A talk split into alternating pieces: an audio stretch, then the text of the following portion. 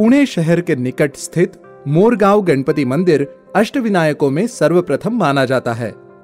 यहाँ मोर पक्षी पर आरूढ़ भगवान गणेश की प्रतिमा की अर्चना की जाती है।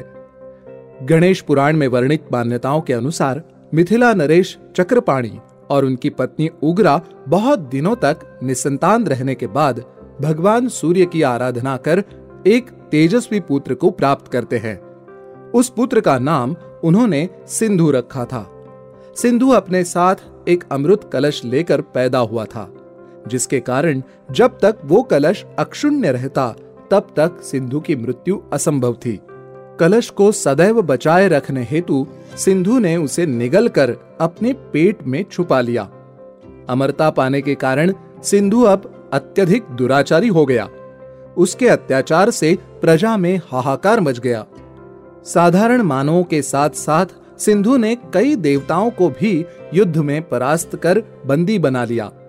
अंततः सिंधु से देवपुरी की रक्षा करने हेतु देवगण भगवान श्री गणेश के पास गुहार लेकर पहुँचे।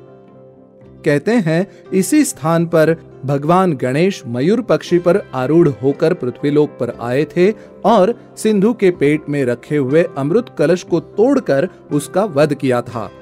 उसी दिन से मोर पर आरूढ़ भगवान गणेश के मयूरेश्वर रूप की उपासना यहाँ पर की जाती है।